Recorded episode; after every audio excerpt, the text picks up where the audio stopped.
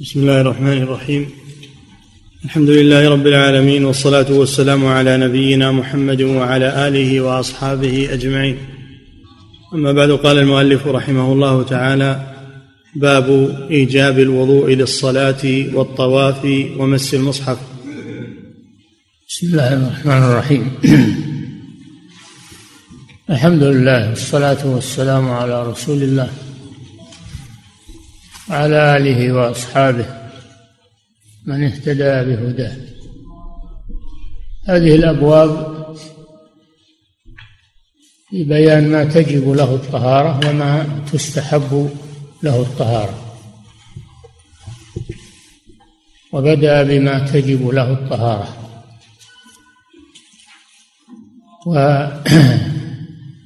والذي تجب له الطهارة الصلاة والطواف ومس المصحف. هذه المذكورة في الترجمة نعم. عن ابن عمر رضي الله عنهما عن النبي صلى الله عليه وسلم قال لا يقبل الله صلاة بغير طهور ولا صدقة من غلول. رواه الجماعة إلا البخاري. نعم. الأول مما تجب له الطهارة الصلاة. بقوله صلى الله عليه وسلم لا يقبل الله صلاة إلا بطهور ولا صدقة من غلول. ومعنى لا يقبل الله إن الله سبحانه وتعالى لا يرضى بذلك ولا يثيب عليه. قوله لا يقبل الله صلاة أي صلاة؟ فريضة أو نافلة؟ بغير طهور. طهورا من الحدث الأكبر والأصغر وطهورا من النجاسة. لا بد من الطهارة من الحدث ومن النجاسة. دل ذلك على أن طهارة شرط لصحة الصلاة. ومتى فرضت الطهارة فرضت مع فرضية الصلاة.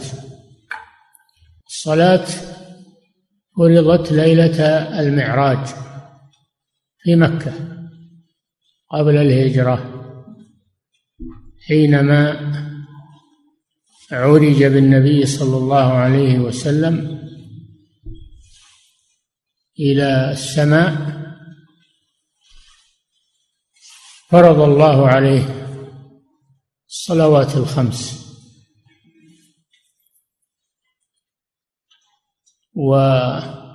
وغيرها من الصلوات غير الخمس أيضا تجب له طهارة لأنه يدخل في عموم قوله صلى الله عليه وسلم لا يقبل الله صلاة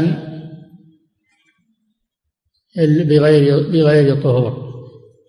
لا يقبل الله سواء فريضة أو أو نافلة. وهذا وهذا بدا مع فرضية الصلاة فطهارة فرضت في مكة قبل الهجرة. وأما آية المائدة يا أيها الذين آمنوا إذا قمتم إلى الصلاة فهي متأخرة. من آخر ما نزل. فتكون فتكون الطهارة ثابتة بالسنة بالسنة العملية. والسنة القولية. والآية جاءت مؤكدة لذلك. ومفصلة لما لما يراد بالطهارة. غسلوا وجوهكم وأيديكم إلى المرافق إلى آخر الآية. فهي مؤكدة وأيضا مفصلة لكيفية الوضوء كيفية الاغتسال. وأما قوله ولا صدقة من غلول لا يقبل الله صدقة من غلول. الصدقة عبادة. هي الصدقة على المحتاجين وعلى الفقراء. فيها فضل عظيم وثواب كثير. لكن لا تجوز الصدقة ولا تقبل من المال الحرام. إن الله طيب لا يقبل إلا طيبا والحرام خبيث فلا يقبله الله سبحانه وتعالى إذا تصدق به. وذكر الغلول هذا مثال للمال الحرام. وإلا كل المال حرام كل المال المأخوذ بغير طريق شرعي فإنه حرام. كالمسروق والمنهوب و وغير ذلك والذي يحصل بخديعة أو غش كله حرام. ولكن من أنواع الحرام وأشد وأشدها الغلول. والغلول في الأصل هو الأخذ من الغنيمة قبل أن تقسم. لأن الغنيمة قبل أن تقسم مشتركة بين الغزاة.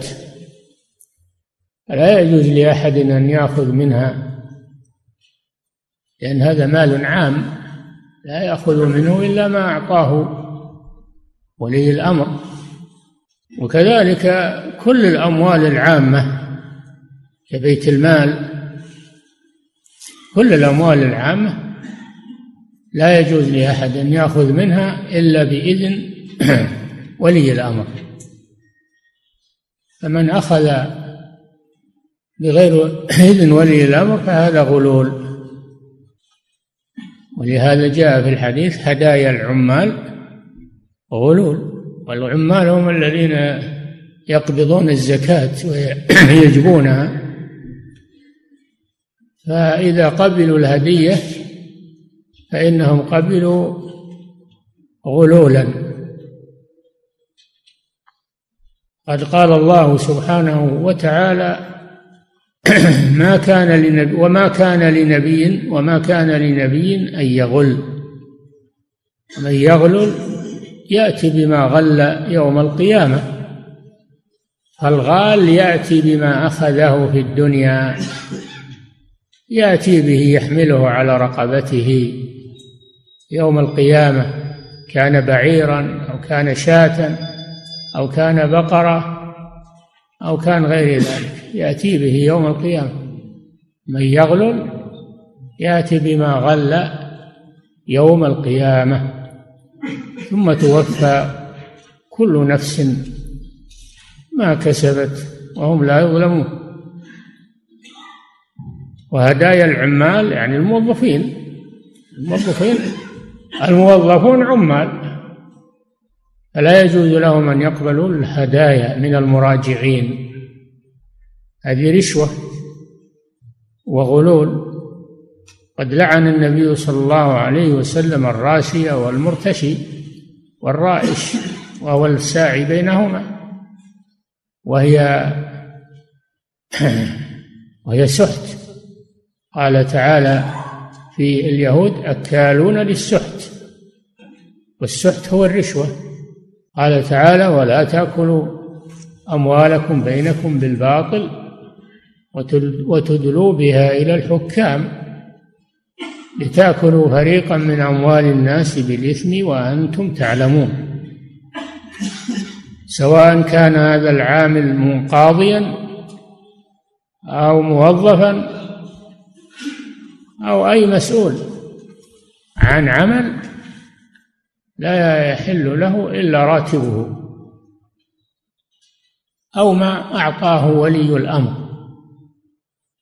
وأما ما يأخذه من الناس من أجل أن ينجز أعمالهم أو يحيف معهم فإنه رشوة وغلول وسيأتي به يوم القيامة. يأتي به يحمله يوم القيامة.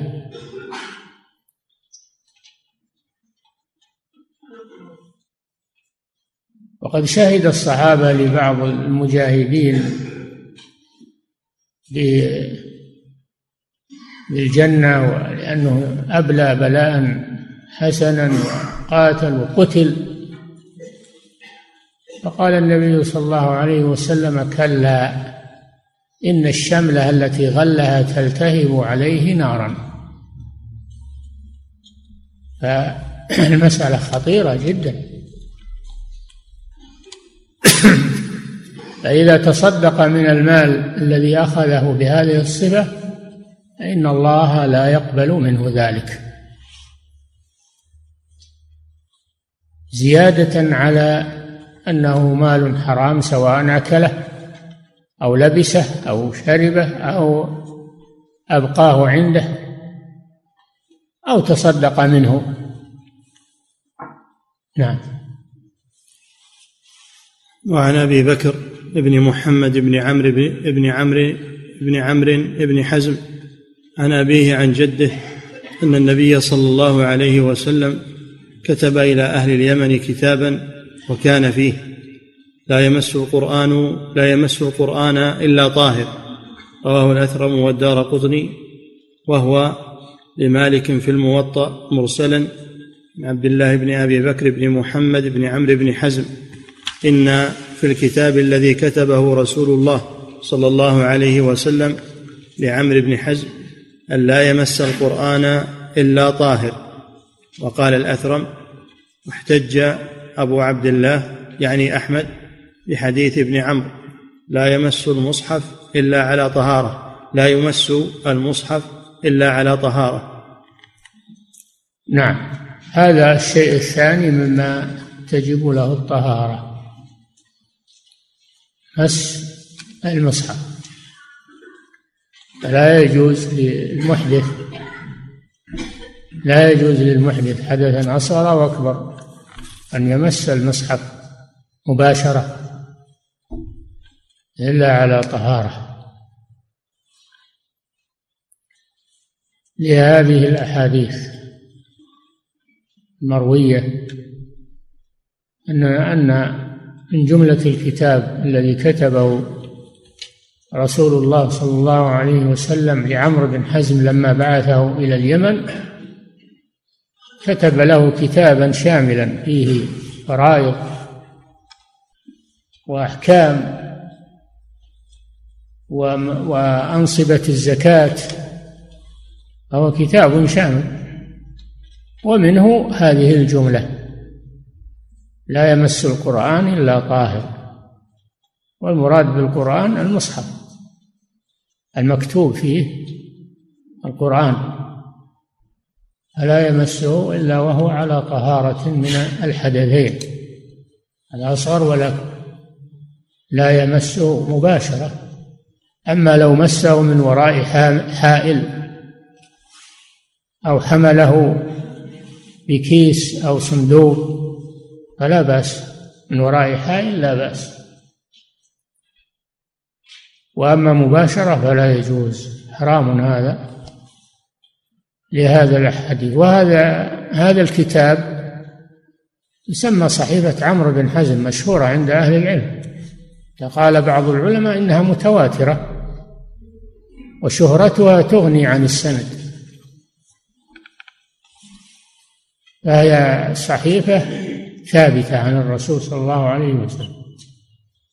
ومن جملة ما كتب فيها لا يمس القرآن لا يمس المصحف إلا طاهر أي من الحدثين الأصغر والأكبر.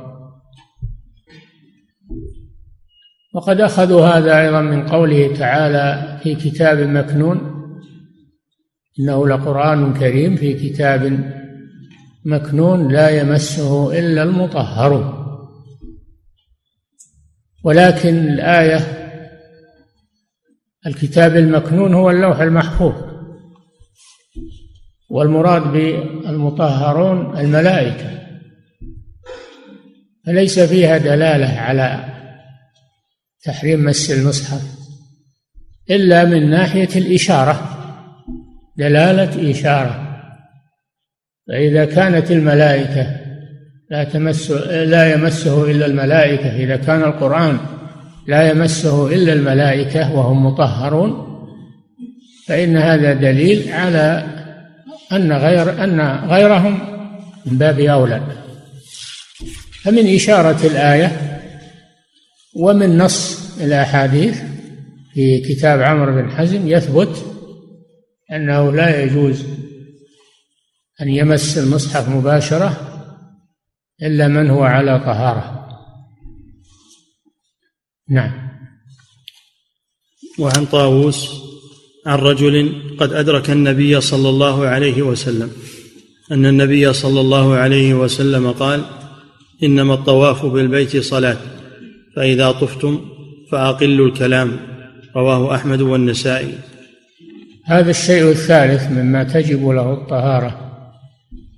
وهو الطواف بالبيت سواء كان تطوعا أو فريضة كطواف الحج والعمرة والوداع أو كان تطوعا يعني يطوف من غير نسك يطوف طواف من غير نسك وإنما يتطوع بالطواف لأن الطواف بالبيت عبادة فيطوف ولو لم يكن في نسك. قال تعالى ليطوفوا البيت العتيق طهر بيت للطائفين. فالطواف سواء كان نافلة أو فريضة اشترط له طهارة. فمن طاف وهو على غير طهارة لم يصح طوافه. لم يصح طوافه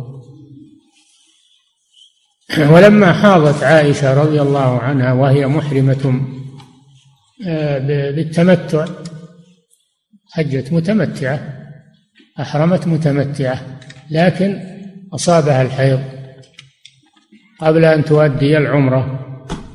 فقال لها النبي صلى الله عليه وسلم أمرها أن تحرم بالحج وأن تدخله على العمرة. تتحول من متمتعة إلى قارنة. وقال لها افعلي ما يفعل الحاج. يعني من الوقوف بعرفة والمبيت بمزدلفة والمبيت بمنى ورمي الجمار. هذا لا يشترط له الطهارة. افعلي ما يفعل الحاج. غير ألا تطوفي بالبيت حتى تطهري. ف منعها من الطواف بالبيت حتى تطهر من الحيض تغتسل. هذا دليل على أن الطواف يشترط له الطهارة. ولما حاضت صفية بعدما فرغوا من الحج بعدما فرغوا من الحج حاضت أم المؤمنين صفية رضي الله عنها قبل السفر فجاء النبي صلى الله عليه وسلم يريدها.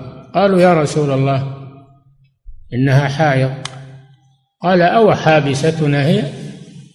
يعني تحبسنا عن السفر حتى تطهر. قالوا لا يا قالوا يا رسول الله إنها قد أفاضت. يعني طافت طواف الإفاضة. قال فانفري إذن. فأسقط عنها طواف الوداع. دل فدل, على أن طواف الوداع يسقط عن المرأة الحائض. فهو يدل على شرطية الطهارة للطواف من الحدث الأكبر ومن الحدث الأصغر.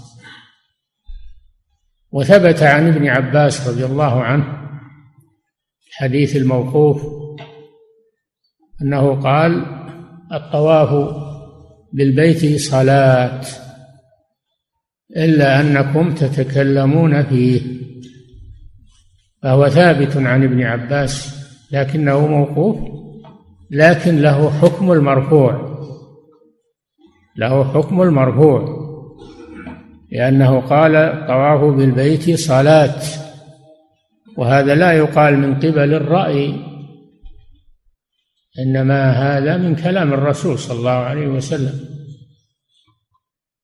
فشرطية الطهارة للطواف ثابتة. ولا يجوز لأحد لا ل لا لحاج ولا لمعتمر ولا لمعتمر ولا لمتطوع بالطواف أن يطوف إلا وهو على طهارة. هذا مقتضى ما تدل عليه الأدلة. نعم. إنما الطواف بالبيت صلاة فإذا طفتم فأقلوا الكلام. رواه أحمد والنسائي. نعم. نعم أعد. إنما الطواف بالبيت صلاة. إنما الطواف بالبيت صلاة يعني له حكم الصلاة. تشترط له الطهارة مثل ما تشترط للصلاة. أقل الكلام به إلا أنه يخالف الصلاة لأنه يجوز الكلام فيه والصلاة لا يجوز الكلام فيها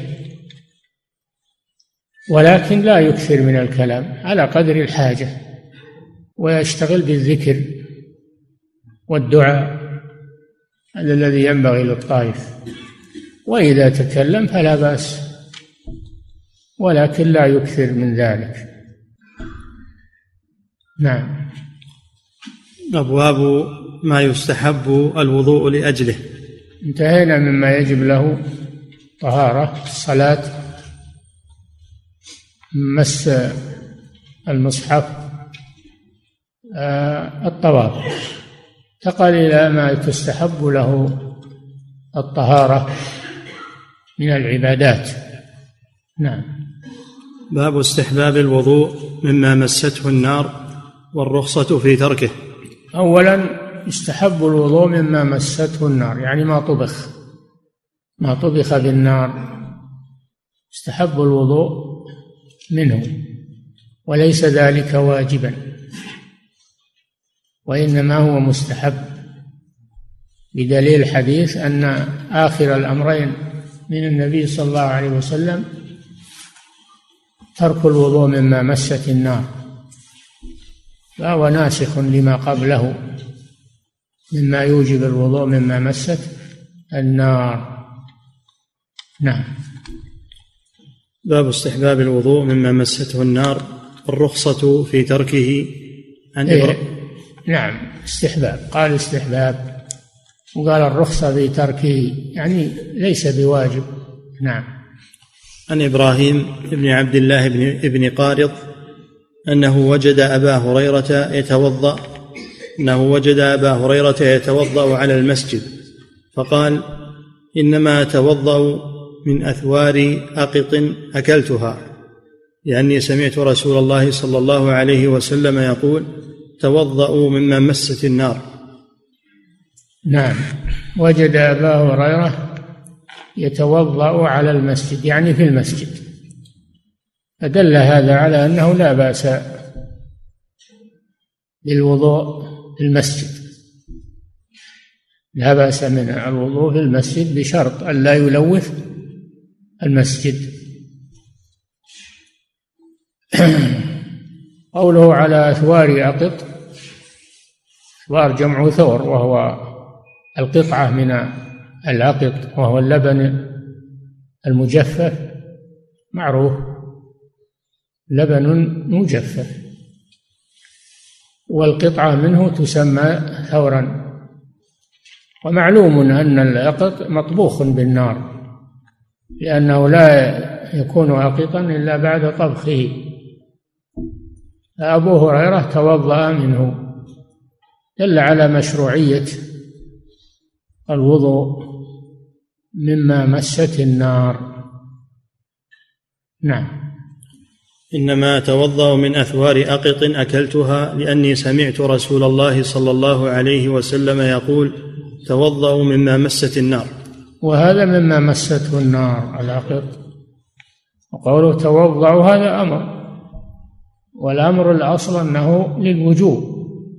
وبهذا أخذ بعض العلماء. قالوا يجب الوضوء مما مست النار. ولكن الحديث فسره الحديث الآخر أنه صلى الله عليه وسلم كان آخر الأمرين منه ترك الوضوء مما مست النار وكونه ترك ذلك هذا دليل على أن الأمر للاستحباب وليس للوجوب ومنهم من قال إنه ناسخ للأمر. نعم لأنه آخر الأمرين. نعم. وعن عائشة رضي الله عنها عن النبي صلى الله عليه وسلم قال توضأوا مما مست النار. وعن زيد وهذا مثل مثل حديث أبي هريرة توضأوا هذا أمر.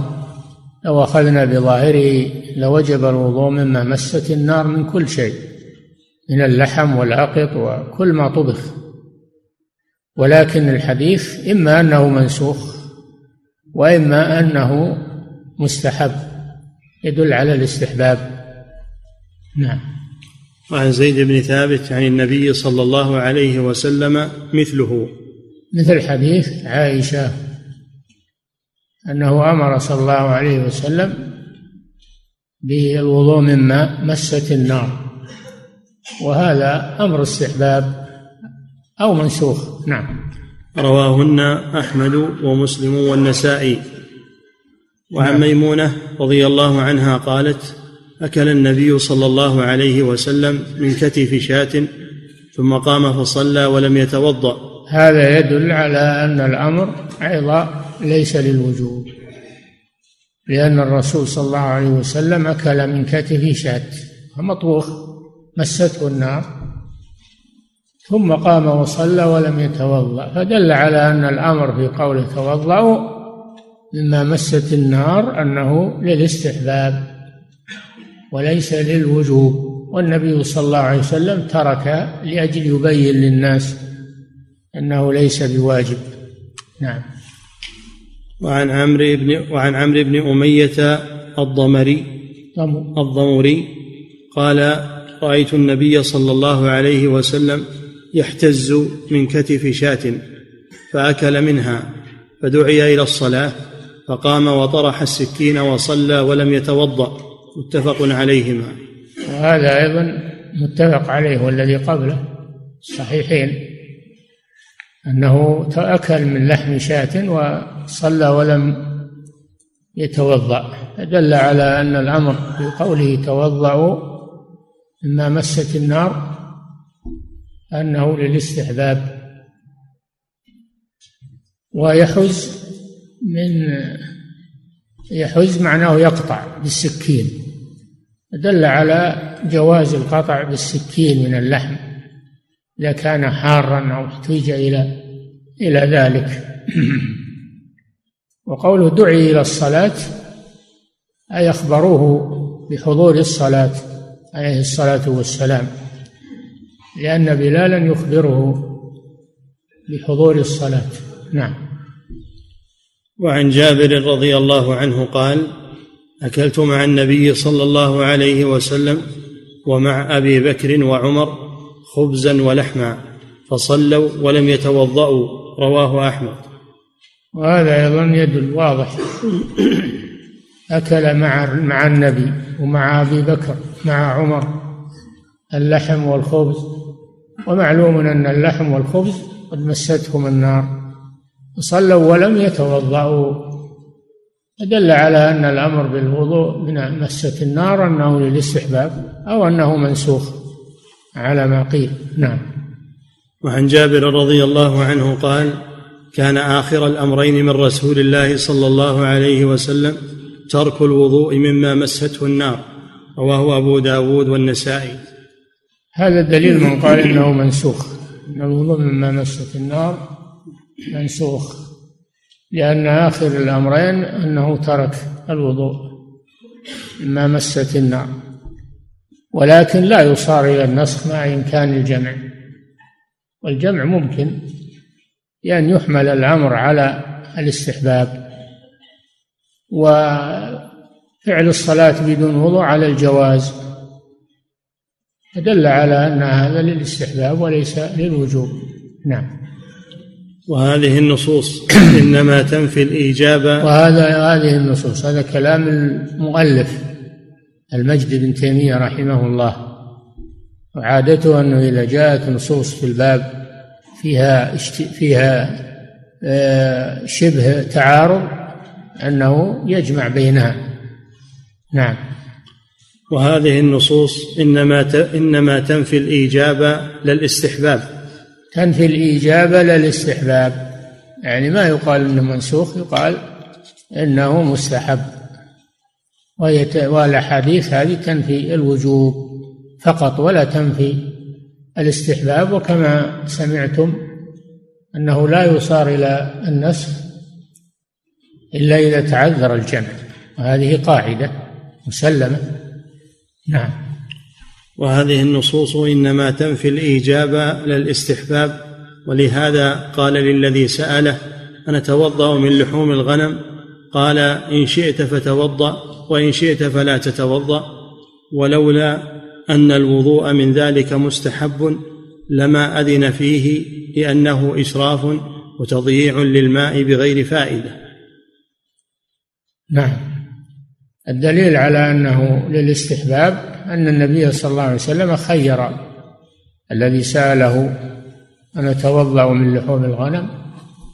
قال إن شئت فتوضأ وإن شئت فاتركه أو نحو من هذا. يعني فالتخيير يدل على عدم الوجوب لأن الوجوب لا تخيير فيه الوجوب لا تخيير فيه. لكن يقال مستحب.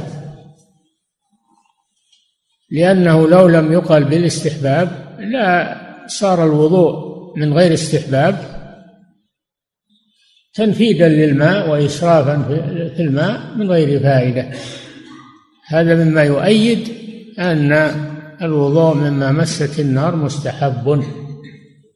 نعم. باب فضل الوضوء لكل صلاة. نعم. هذا ما يستحب له الوضوء. نعم. باب فضل الوضوء لكل صلاة. عن أبي هريرة رضي الله عنه عن النبي صلى الله عليه وسلم قال لولا أن أشق على أمتي لأمرتهم عند كل صلاة بوضوء ومع كل وضوء بسواك. رواه أحمد بإسناد صحيح.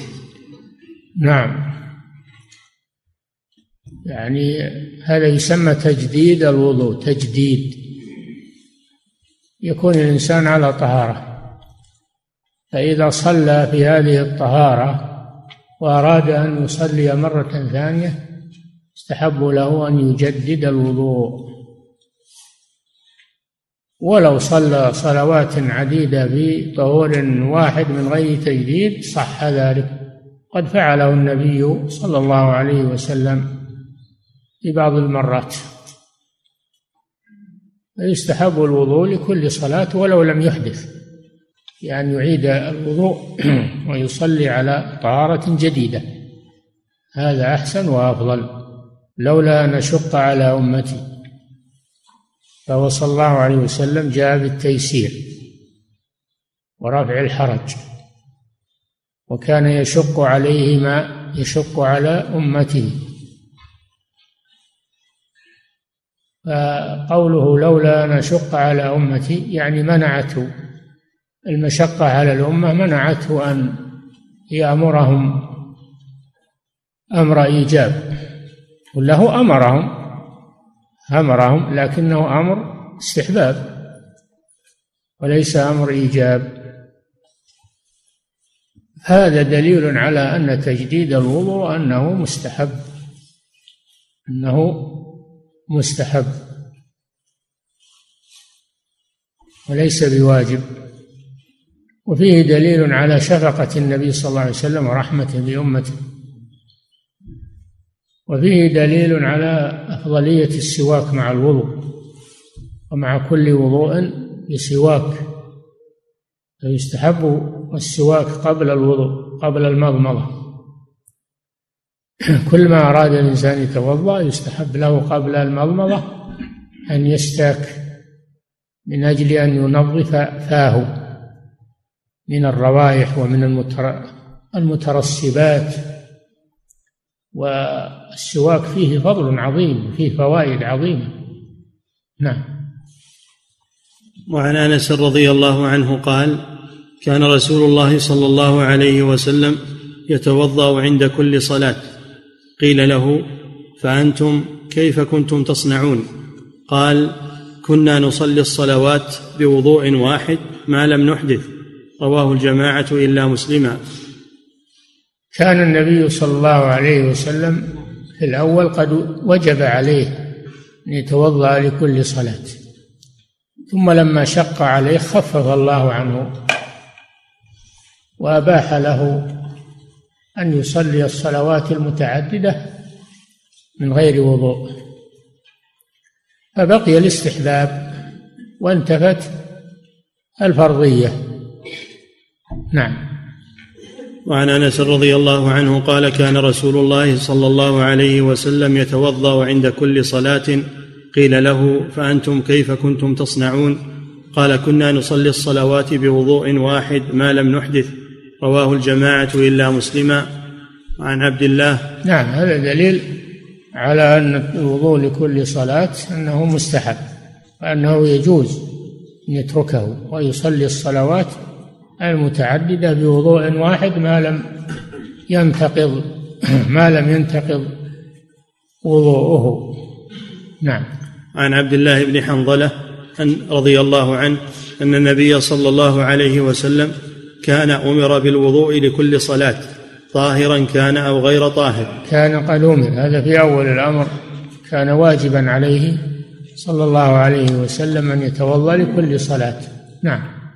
إن النبي صلى الله عليه وسلم كان أمر بالوضوء لكل صلاة طاهرا كان أو غير طاهر فلما شق ذلك عليه أمر بالسواك عند كل صلاة ووضع عنه الوضوء إلا من حدث.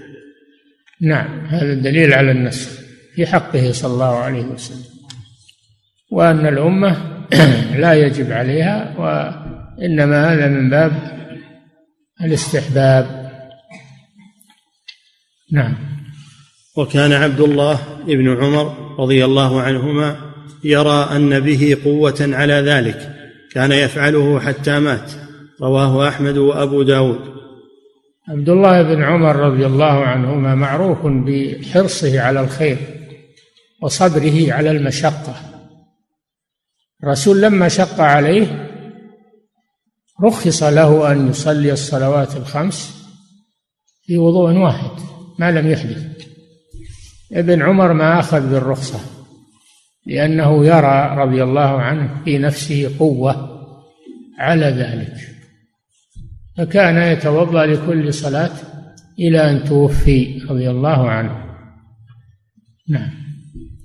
وروى الترمذي وروى الترمذي وأبو داود بإسناد ضعيف عن ابن عمر رضي الله عنهما أن النبي صلى الله عليه وسلم قال من توضأ على طهر كتب الله له به عشر حسنات. نعم. هذا يدل على فضل الوضوء على الطهارة.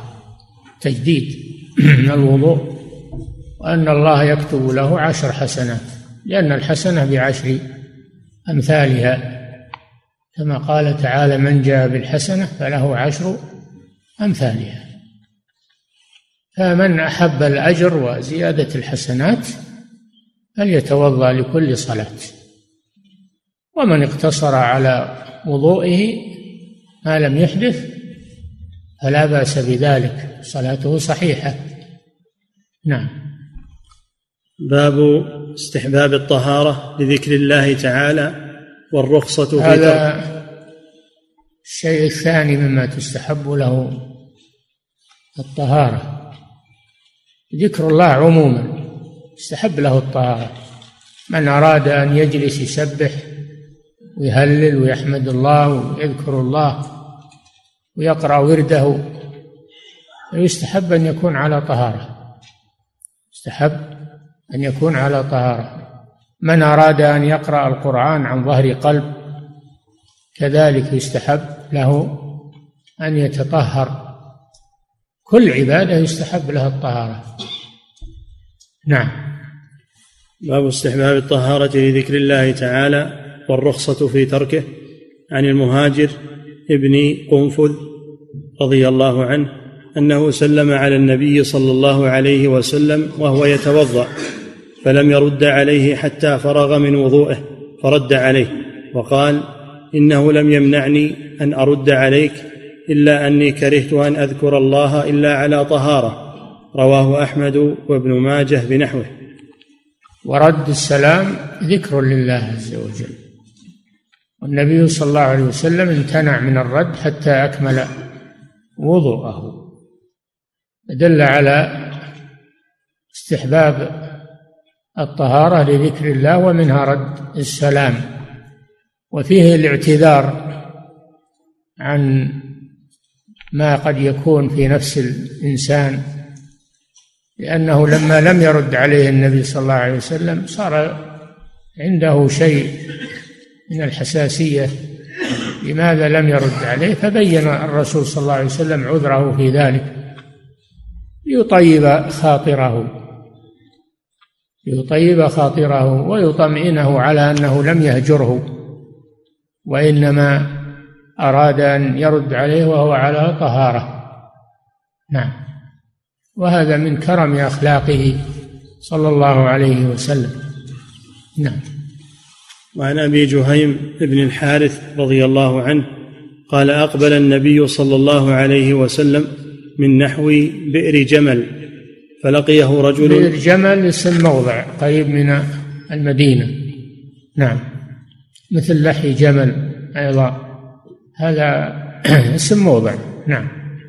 أقبل النبي صلى الله عليه وسلم من نحو بئر جمل فلقيه رجل فسلم عليه.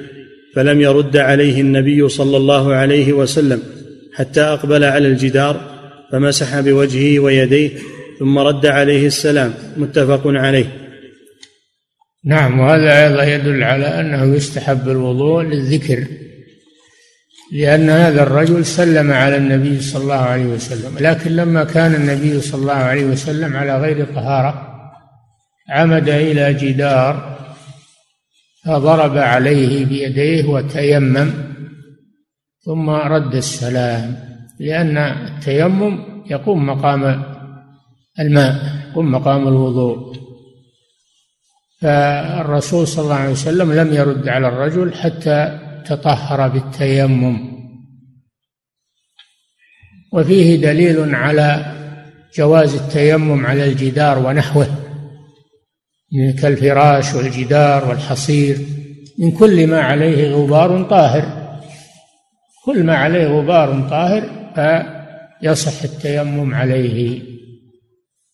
لأنه من الصعيد صعيد الطيب. نعم. ومن الرخصة في ذلك حديث عبد الله بن سلمة عن علي. الرخصة في ترك ذلك يعني من الرخصة في ترك آه، آه، الطهارة لذكر الله. نعم. ومن الرخصة في ذلك حديث عبد الله بن سلمة عن علي وحديث ابن عباس قال بت عند خالتي ميمونة وسنذكرهما. نعم. وعن عائشة رضي نعم الله عنها. بت عند خالتي ميمونة. أي وين وين الدليل منه؟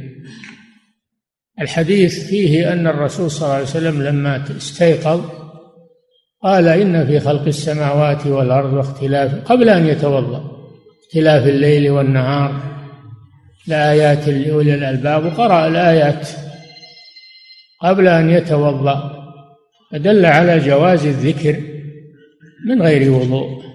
هذا محل الشاهد من الحديث. أعده. من الرخصة في ذلك حديث عبد الله بن سلمة عن علي وحديث ابن عباس قال بت عند خالتي ميمونة وسنذكرهما. هذا يأتي في الصلاة في كتاب الصلاة. أنه بات عند خالته ميمونة بنت الحارث. آه، أخت أم عبد الله بن عباس أم الفضل. فجاء وهو صغير طفل يزورها وبات عندها. وجاء النبي صلى الله عليه وسلم وبات عند أهله وعندهم ابن عباس ثم قام صلى الله عليه وسلم من الليل كعادته. ذكر الله هذا محل الشاهد ثم توضأ ثم كبر يصلي. فقام ابن عباس الطفل الصغير فتوضأ ثم جاء وقام عن يسار النبي صلى الله عليه وسلم ليصلي معه. فأداره النبي صلى الله عليه وسلم وجعله عن يمينه جعله عن يمينه. وصلى مع النبي صلى الله عليه وسلم صلاة الليل. نعم. وعن عائشة رضي الله عنها قالت كان النبي صلى الله عليه وسلم يذكر الله على كل أحيانه.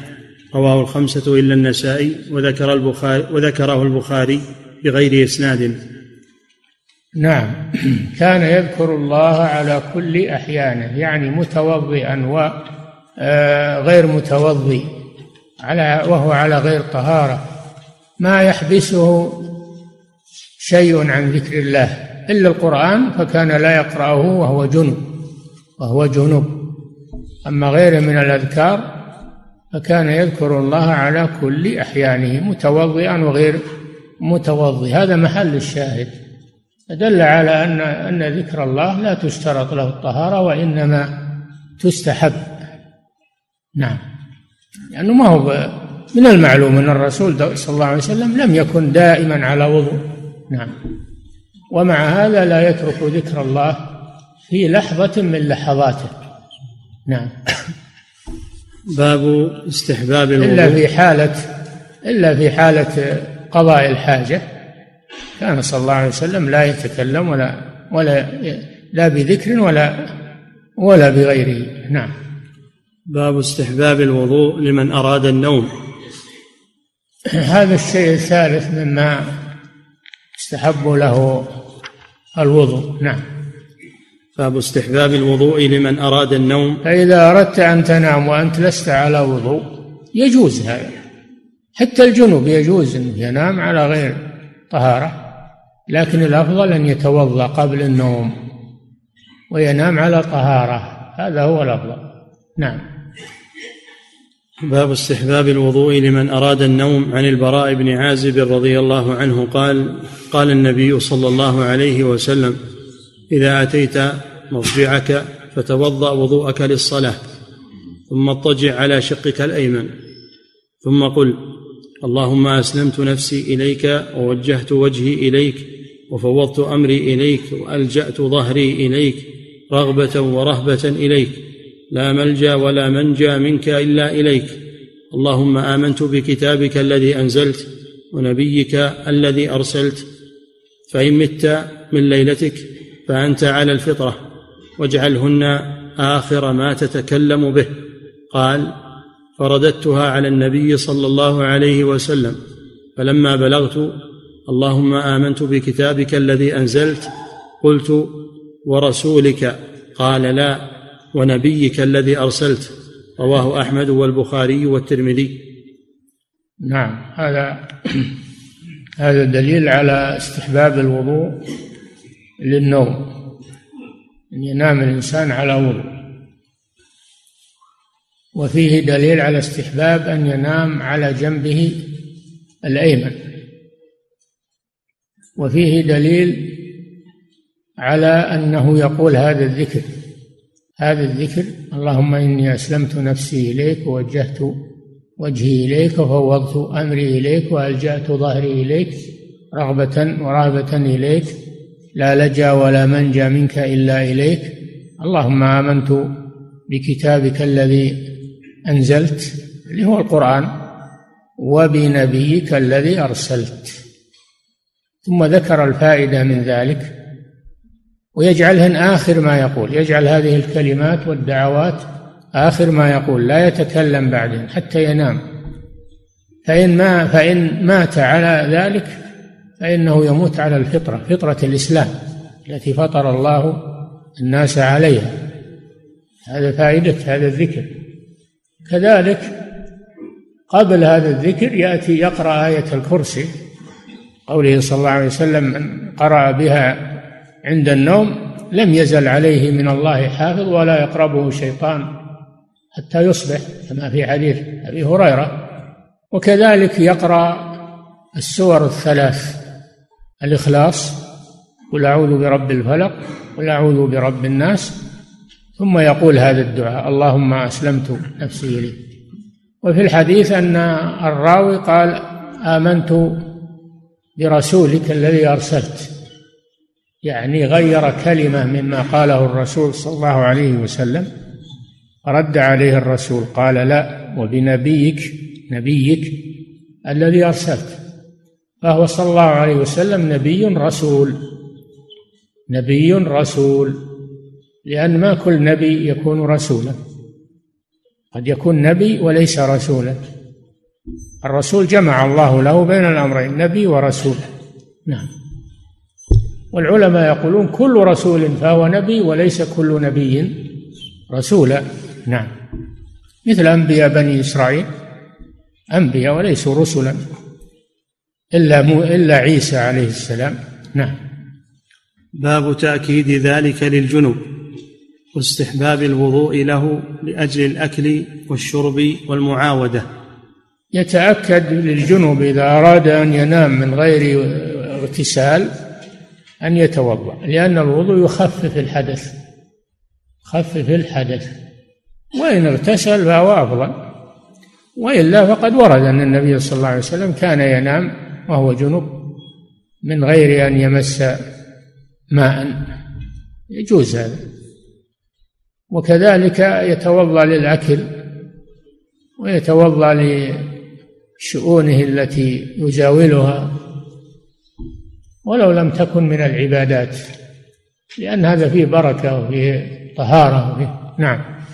باب تأكيد ذلك للجنوب واستحباب الوضوء له لأجل الأكل والشرب والمعاودة. لأجل الأكل والشرب يعني يتوضأ للأكل والشرب يستحب هذا.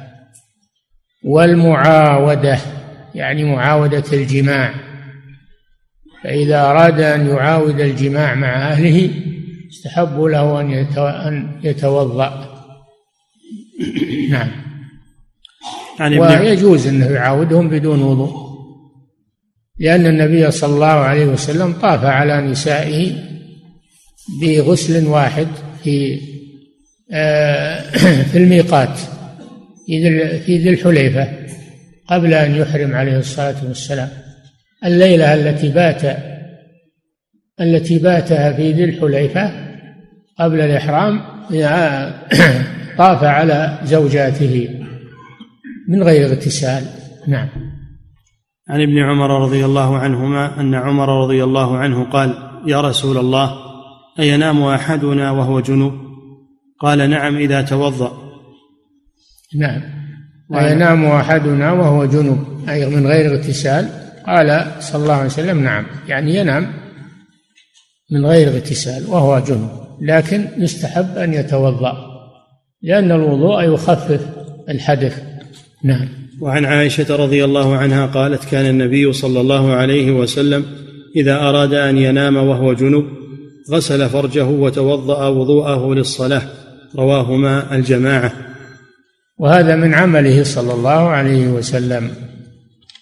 ثبت هذا بقوله وثبت بعمله أنه كان إذا أراد أن ينام وهو جنب. هذا دليل على أنه يجوز للإنسان ينام وهو جنب. لكن الأفضل أن يتوضأ قبل النوم. نعم. ولأحمد ومسلم أعد. وعن عائشة رضي الله عنها قالت كان النبي صلى الله عليه وسلم إذا أراد أن ينام وهو جنب غسل فرجه وتوضأ وضوءه للصلاة. يعني يستنجي أولا يستنجي أولا ثم يتوضأ. وضوءه للصلاة. نعم. غسل فرجه وتوضأ وضوءه للصلاة. رواهما الجماعة ولأحمد ومسلم عنها رضي الله عنها الجماعة المراد في اصطلاح المؤلف مراد بهم أصحاب السنن الأربع والبخاري ومسلم والإمام أحمد. هذا هذولا الجماعة أو السبعة. نعم.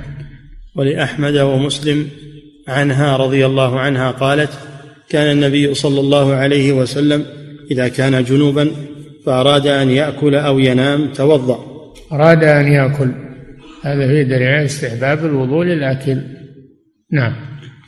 وعن عمار بن ياسر رضي الله عنه أن النبي صلى الله عليه وسلم رخص للجنوب إذا أراد أن يأكل أو يشرب أو ينام أن يتوضأ وضوءه للصلاة. رواه أحمد والترمذي وصححه. وهذا في زيادة أن الجنوب له أن يأكل وله أن يشرب وهو على جنابة ولكن الأفضل أن يتوضأ. نعم. وعن أبي سعيد رضي الله عنه عن النبي صلى الله عليه وسلم قال إذا أتى أحدكم أهله ثم أراد أن يعود فليتوضأ. رواه الجماعة إلا البخاري. نعم إذا أراد أن يعود يعني يعاود الجماع فليتوضأ. في رواية فإنه أنشط للعود. نعم. باب جواز ترك ذلك. نعم. عن عائشة رضي الله عنها قالت كان النبي صلى الله عليه وسلم إذا أراد أن يأكل أو يشرب وهو جنوب يغسل يديه ثم يأكل ويشرب. رواه أحمد والنسائي. نعم هذا هذا يسمى وضوء. غسل اليدين يسمى وضوء. هذا أقل الوضوء إنه يغسل يديه إذا أراد أن يأكل ويشرب. وهذا حتى من الناحية الطبية أيضا. الاطباء يوصون. إن الإنسان يغسل يديه إذا أراد الأكل والشرب. إذا أراد الأكل وإذا خرص من الأكل يغسل يديه أيضا من بقايا الطعام. ودين الإسلام دين النظافة. نعم ودين الصحة. ما هو دين الوسخ وقال هذا من الزهد أو هذا من العبادة؟ لا هذا ما هو من هذا هذه طريقة النصارى. هم الذين يتعبدون بالأوساخ والنجاسات. أما الإسلام هو دين النظافة ولله الحمد. دين الطهارة ودين التجمل. نعم. وعنها رضي الله عنها أيضا قالت كان النبي صلى الله عليه وسلم إذا كانت له حاجة إلى أهله أتاهم ثم يعود ولا يمس ماء. رواه أحمد. نعم هذا دليل على ترك الوضوء للمعاودة لأن الرسول صلى الله عليه وسلم كان يعاود من مع امرأته أو مع نسائه ولا يتوضأ. في حين أنه أمر في الأول أنه يتوضأ لأنه أنشط للعود دل على أنه للاستحباب على أن الأمر للاستحباب. نعم. ولأبي داود والترمذي عنها كان رسول الله صلى الله عليه وسلم ينام وهو جنب ولا يمس ماء. حتى ولا وضوء. هذا دليل على أنه ينام من غير وضوء ومن غير اغتسال. هذا جائز. وأن الأمر بالوضوء أنه من باب الاستحباب. نعم. وهذا لا يناقض ما قبله. آه. بل يحمل. نعم. وهذا لا يناقض ما قبله بل يحمل على أنه كان يترك الوضوء أحيانا لبيان الجواز. يعني يكون من باب الاستحباب. وهو فعل صلى الله عليه وسلم غير المستحب ليبين الجواز. لئلا يقول واحد أجل الرسول يعمل شيء ما هو مستحب يعمل المكروه يقول لا هو في حقه صلى الله عليه وسلم مستحب ولو لم يفعله لأنه للبيان والتعليم. نعم. وهذا لا يناقض ما قبله بل يحمل على أنه كان يترك الوضوء أحيانا لبيان الجواز ويفعله غالبا لطلب الفضيلة.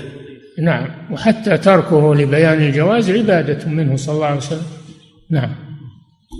أبواب موجبات الغسل. يكفي. الله تعالى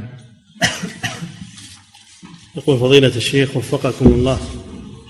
رجل نصراني أراد المساهمة في بناء مسجد. فهل يجوز أخذ هذا المال الاستعانة به في بناء هذا المسجد؟ لا بأس بذلك. إذا كان من مال حلال يؤخذ وله من نصراني وله من كافر. دام انه من مال حلال فلا بأس. قريش بنت الكعبة. قريش في الجاهلية بنت الكعبة ولكنهم اختاروا لها المال الطيب. لما قصرت فيهم النفقة فإنهم جعلوها بنوها على الوضع الموجود الآن. حطموا منها بقية تسمى بالحطيم اللي يسمى حجر إسماعيل. هذا لما قصرت بهم النفقة وهم كفار.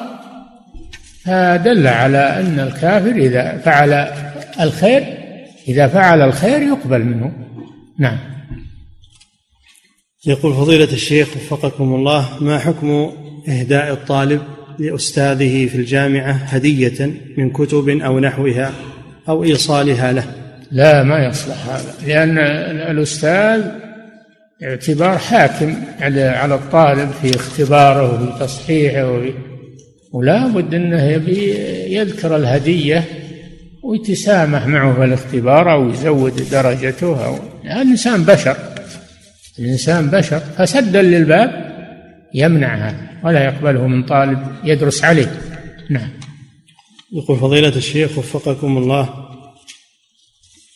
أما إذا كان هو يدرس الطلاب تبرعا من عنده ولا يأخذ راتب فلا مانع يأخذ منهم الهدايا. نعم. يقول فضيلة الشيخ وفقكم الله ما يأخذه بعض الأطباء والصيادلة من شركات الأدوية من هدايا؟ ما يجوز هذا هذه رشوة لأنهم يجون لهم هدايا علشان يقررون الشراء من أدويتهم. هذا ما يجوز هذه رشوة. نعم. يقول فضيلة الشيخ وفقكم الله يقول أنا مشرف على حلقات لتحفيظ القرآن ومحتسب ولا أتقاضى راتبا لذلك. يقول أنا مشرف على حلقات تحفيظ القرآن وأنا محتسب فلا فإني لا أتقاضى راتبا على ذلك. وبعض الطلاب في الحلقة يهدون لي هدايا. فهل تدخل هذه في هدايا العمال؟ لا. أنت ما أنت بعامل. أنت ولا مالك راتب ولا أنت محتسب. فلا في مانع. وكونك تتورع عنها وتتركها ليخلص الأجر أحسن لك. لكن ما نقول إنها حرام وإنها رشوة. لا. الرشوة اللي تعطى للموظف. نعم. يقول فضيلة الشيخ وفقكم الله ما حكم حضور المدرسين؟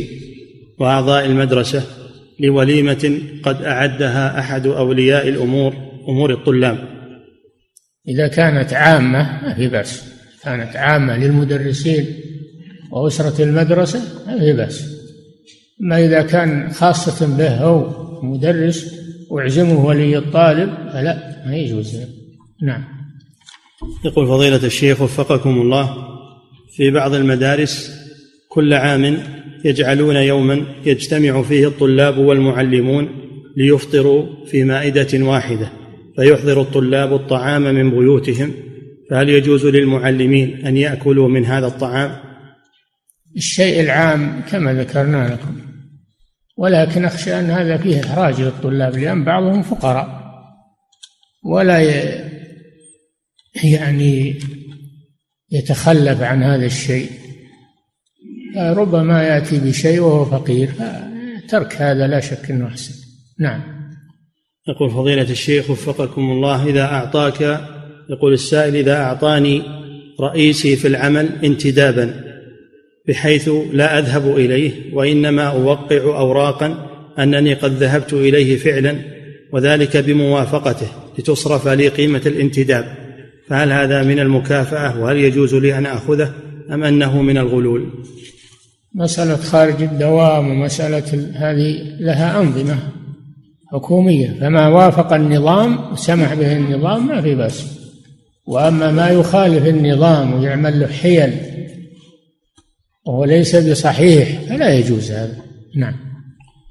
يقول فضيلة الشيخ وفقكم الله من يقوم باختلاس الأموال سواء الأموال العامة أو الخاصة ثم يتوب إلى الله من ذلك وقد قام ببناء مساجد ودعم لبعض الأعمال الخيرية. هل ينفعه ذلك؟ أم لا بد أن يقوم بإرجاع هذه الأموال المختلسة؟ هذا تخلص. ما دام أنه أخرجها ووضعها في مساجد ومشاريع عامة فقد تخلص منها. وهذا شيء طيب. إذا تخلص منها ووضعها في مشاريع عامة للمسلمين تخلص منها. ولكن الآن وضعوا رقما خاصا للمسترجعات وإبراء الذمة. فمن كان عنده شيء من ذلك يضعه في حساب هذا الرقم ويسلم منه. نعم. يقول فضيلة الشيخ وفقكم الله ما حكم مس دفتي المصحف وحواشيه التي ليس فيها كتابة القرآن؟ هل يجوز مسها بدون طهارة؟ كل ما يتصل بالمصحف لا يجوز مسه لأن له حكم المصحف. ما, ما, ما لا, لا يتصل بالمصحف كالغلاف والإناء اللي يكون فيه المصحف ما لا يتصل به وإنما المصحف في داخله هذا لا بأس. نعم. يقول فضيلة الشيخ وفقكم الله إذا كان المصحف مخزنا في جهاز الجوال أو الكمبيوتر ويتم فتح الصفحة بمس الآية ليقلب الصفحة. فهل يجوز ذلك للمحدث أن يضع أصبعه على الآية وهو محدث؟ مباشرة لا. أما إذا كان من وراء زجاج ولا من وراء حائل في معنى. نعم. ما يضع أصبعه على الكتابة مباشرة. إذا وضعها على حائل من زجاج أو غيره ما في مانع نعم. والجوال لا يسمى مصحفا. نعم. يسمى مسجل أو يشبه المسجل نعم. يقول فضيلة الشيخ وفقكم الله من قال إنه لا تشترط للطواف الطهارة وجوز ذلك إذا احترزت المرأة من عدم تسرب الدم منها وتلويث المكان. فهل هذا القول قوي؟ وهل هو خلاف؟ هذا القول ما هو ما هو بشيء ما هو بس تقول نقول ما هو بقول نقول ما هو بشيء. لأن الرسول صلى الله عليه وسلم قال للحائض غير أن لا تطوفي بالبيت حتى تطهري. وذولا يقولون تطوف. معاكسة لكلام الرسول صلى الله عليه وسلم. نعم لكن بعضهم يقول للضرورة إذا صارت المرأة جاية من بعيد ولا تمكن من الرجوع. إذا سافرت ما تمكن ولا تستطيع تبقى في مكة. ما تستطيع تبقى في مكة. وإذا راحت ما تستطيع الرجوع ولا تحصل أيضا رخصة. فأفتوها من أجل الضرورة. أفتوها من أجل الضرورة. أنا ما أدري عنهم لكن يقولون من أجل الضرورة. كشيخ الإسلام بن تيمية وابن القيم والأحوال تتغير في وقتهم ما هو مثل وقتنا. في وقتهم كان الأسفار أشهر بعيدة خطر. أما الآن الأسفار ساعة وأنت واصل مكة طيارة. من من أقصى الدنيا. اختلف الوقت يعني. كنا نبقى على فتوى في ظروف خاصة ونعممها في وقتنا الحاضر هذا فيه نظر. نعم. يقول فضيلة الشيخ وفقكم الله يقول هل يصح أن يقول الشخص هذا قرآني أو هذا مصحفي؟ هذا مصحفي ما في بس خاص بي يعني. أما هذا قرآني لا. لا يقول قرآني. نعم. يقول فضيلة الشيخ وفقكم الله هل المطهرون صفة لازمة للملائكة؟ نعم. ما في الملائكة أحد نجس هذه الشياطين هم الأنجاس. الملائكة فهم مطهرون. عليهم الصلاة والسلام. نعم. يقول فضيلة الشيخ وفقكم الله هل من شك بأنه طاهر يستحب له الوضوء لكي يسقط الشك باليقين؟ كما مر بكم. كما مر بكم. من تيقن الطهارة وشك في الحدث فهو طاهر باق على طهارته لأن اليقين لا يزول بالشك ولا نفتح على أنفسنا نقول هذا احتياط هذا هذا لا ما نفتح على أنفسنا باب الوساوس. نعم.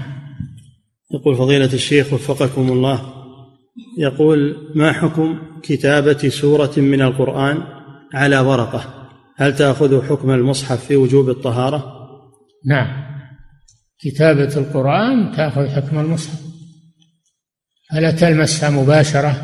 تلمس الكتابة القرآنية مباشرة. نعم. ويقول حفظك الله وهل يجوز للمحدث أن يكتب الآيات على ورق خصوصا إذا كان يستعين بهذه الكتابة على حفظ هذه الآيات؟ إذا كان ما يلمسها ما في مانع. يجوز المصحف تصفحه بمسطرة ولا بقلم ولا من غير مباشرة. كذلك الكتابة ما فيها مباشرة لأنه بواسطة القلم. نعم. يقول فضيلة الشيخ وفقكم الله غلاف المصحف الآن ألا يكون حائلا؟ يجوز لمن كان على غير طهارة أن يمسه؟ ما دام متصل بالمصحف فله حكم المصحف. المصحف يشمل الورق يشمل آه، القطايع اللي على جوانبه. الدفتين يشملهما اسم المصحف. الرسول قال لا يمس المصحف إلا طاهر. نعم. يقول فضيلة الشيخ وفقكم الله بعض الناس يستنجون عند كل وضوء يستنجون عند كل وضوء ويقولون إنهم يطمئنون لذلك. هذا بدعة. هذا بدعة الاستنجاء من غير خارج من غير بول ولا غائط هذا بدعة لا يجوز. نعم. يقول فضيلة الشيخ وفقكم الله.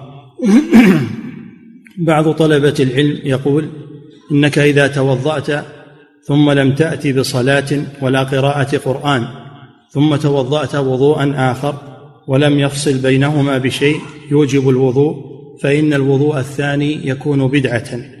هل هذا القول صحيح؟ تجديد الوضوء إذا استعملته في صلاة وأردت أن تصلي صلاة أخرى تجدد أما ما دمت لم تستعمله فلا داعي إلى تجديده. نعم. يقول فضيلة الشيخ وفقكم الله من السنة الوضوء عند النوم للجنوب فكيف يقرأ آية الكرسي وهو على جنابه؟ ما يقرأها تلاوة إنما يقرأها من باب الذكر والدعاء. ما في بأس. من باب الذكر والدعاء ما هو من باب التلاوة. نعم. يقول فضيلة الشيخ وفقكم الله امرأة جاءتها الدورة قبل طواف الإفاضة فسألت أحد الناس فأفتاها بأنها بأنها ترتبط أو تربط فرجها جيدا وتطوف ففعلت ذلك. فماذا يجب عليها الآن مع العلم أنها مقيمة في مدينة الرياض؟ واجب عليها أن ترجع تطوف للإفاضة. وفتوى الشخص ما تنجيها من عذاب الله. وهذا هو الذي أوقعها. عليها أن ترجع. الرجوع ليس بعسير سهل جدا. ترجع وتؤدي طواف الإفاضة. نعم. يقول فضيلة الشيخ وفقكم الله هل في حديث البراء بن عازب رضي الله عنه ونبيك الذي أرسلت؟